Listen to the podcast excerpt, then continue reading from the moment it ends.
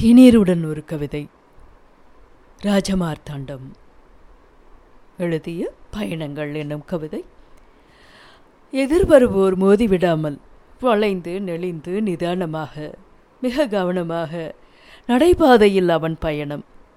தார் தகிக்கும் சாலையில் எதிரெதிர் திசைகளில் வாகனங்களின் அசுர பாய்ச்சல் கண்டு ஒரு கண மன பதற்றம்.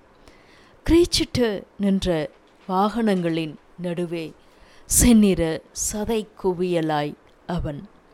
விசிலூதி விரைந்த காவலர் சிதைந்த கபாலத்தின் மீது கைத்தடியால் தட்ட பதற்றத்துடன் எழுந்தவன் சிதைவுகளை சேகரித்து கொண்டு விரைந்தான் நடைபாதை நோக்கி.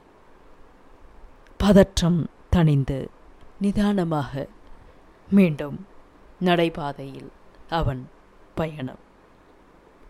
கவிதைகள் ஊடாக பயணம். தேநீருடன் ஒரு கவிதை. நன்றி.